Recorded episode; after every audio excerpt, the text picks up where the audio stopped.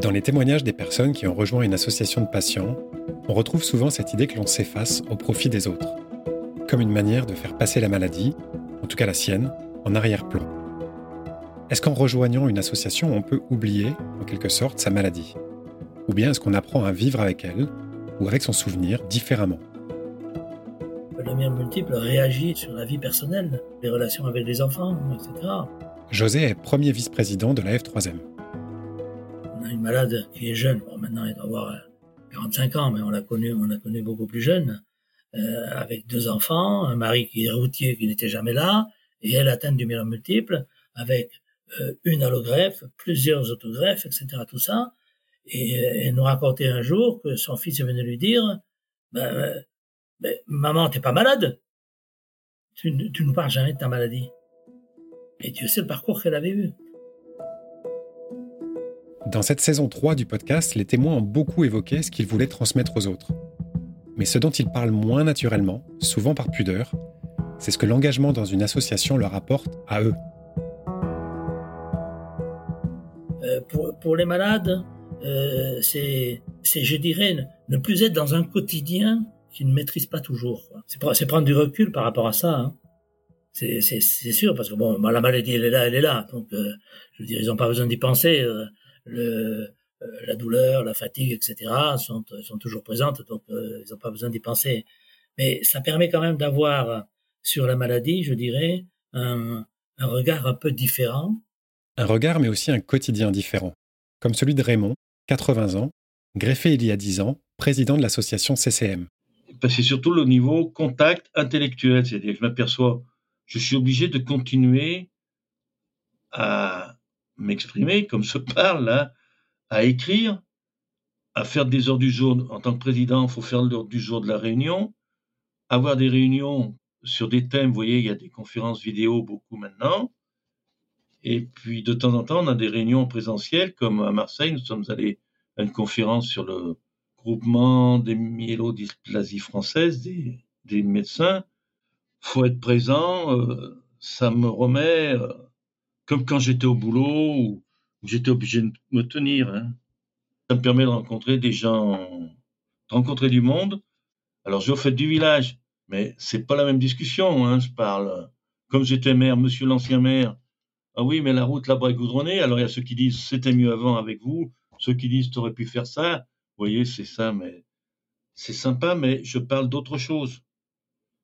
Et ça me permet à un niveau euh, intellectuel d'être obligé de parler, d'écrire, de me tenir aussi. Sinon, je pourrais être en, en short dans mon terrain, faire un tour de ma pelouse et, ou regarder la télé.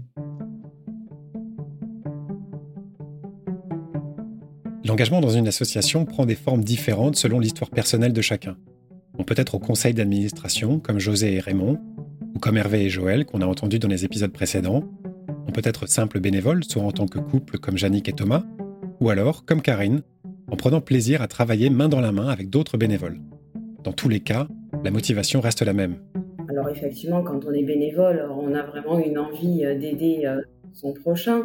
Après, il y a des gens qui peuvent venir juste parce qu'ils ont besoin d'une activité supplémentaire, de bénévolat.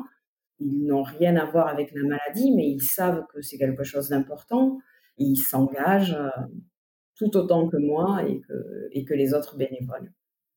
C'est le fait de faire ensemble qui permet euh, déjà d'avancer, de, faire bien et, après, même les gens, lorsqu'on fait des, manifestations sportives, les gens hein, dans la rue nous disent ah, ben, c'est génial ce que vous faites. C'est vrai que parfois, nous, ça nous semble rien, mais euh, j'ai eu euh, le médecin, par exemple, de l'hôpital des enfants, qui nous dit ben, vous apportez le sourire dans les chambres des enfants. Et quand on, entend ce genre de phrase, et ben, on a juste une envie, ben, continuer et, euh, et recommencer, parce que ben oui, ces, petits bouts, ils traversent des moments très compliqués.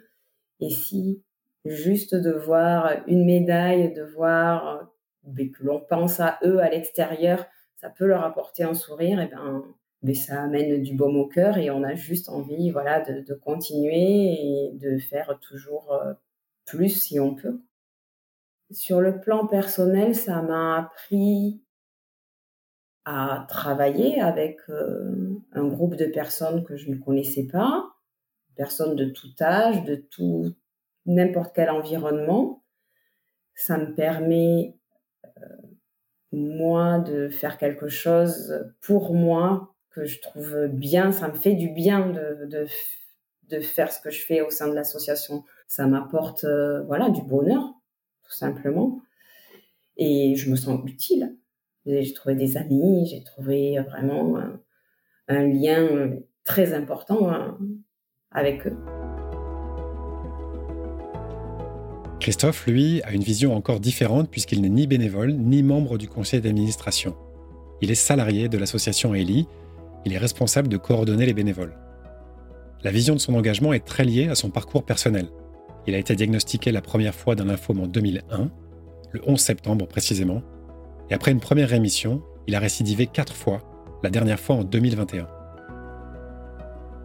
Je pense que pour être bénévole dans une association comme la nôtre, il faut aussi être bien dans ses baskets, il faut pas avoir de compte à régler en tout cas avec la maladie. Ça c'est clair. Il faut être conscient du parcours par lequel on est passé, euh, d'en sortir euh, positif en se disant euh, il m'est arrivé une espèce de parenthèse de vie un peu douloureuse. Euh, maintenant, je referme pas la parenthèse. Par contre, je mets un point virgule et, je vais ajouter une belle histoire derrière. Ma, ma vie au niveau de l'association, c'est un grand livre d'or. À chaque page qui se tourne, il y a une nouvelle belle page qui s'ouvre. Voilà, où, euh, où je rencontre plein de gens qui me font des témoignages, qui me, enfin, qui, qui, voilà, je partage un, moment de vie, avec, un moment de vie avec eux, un moment d'histoire. Je fais partie en fait des gens qui remercient ma maladie. Je remercie ma maladie parce que euh, elle me permet, euh, elle me permet de, de, faire des rencontres, d'aider les gens. Et j'en tire forcément quelque chose.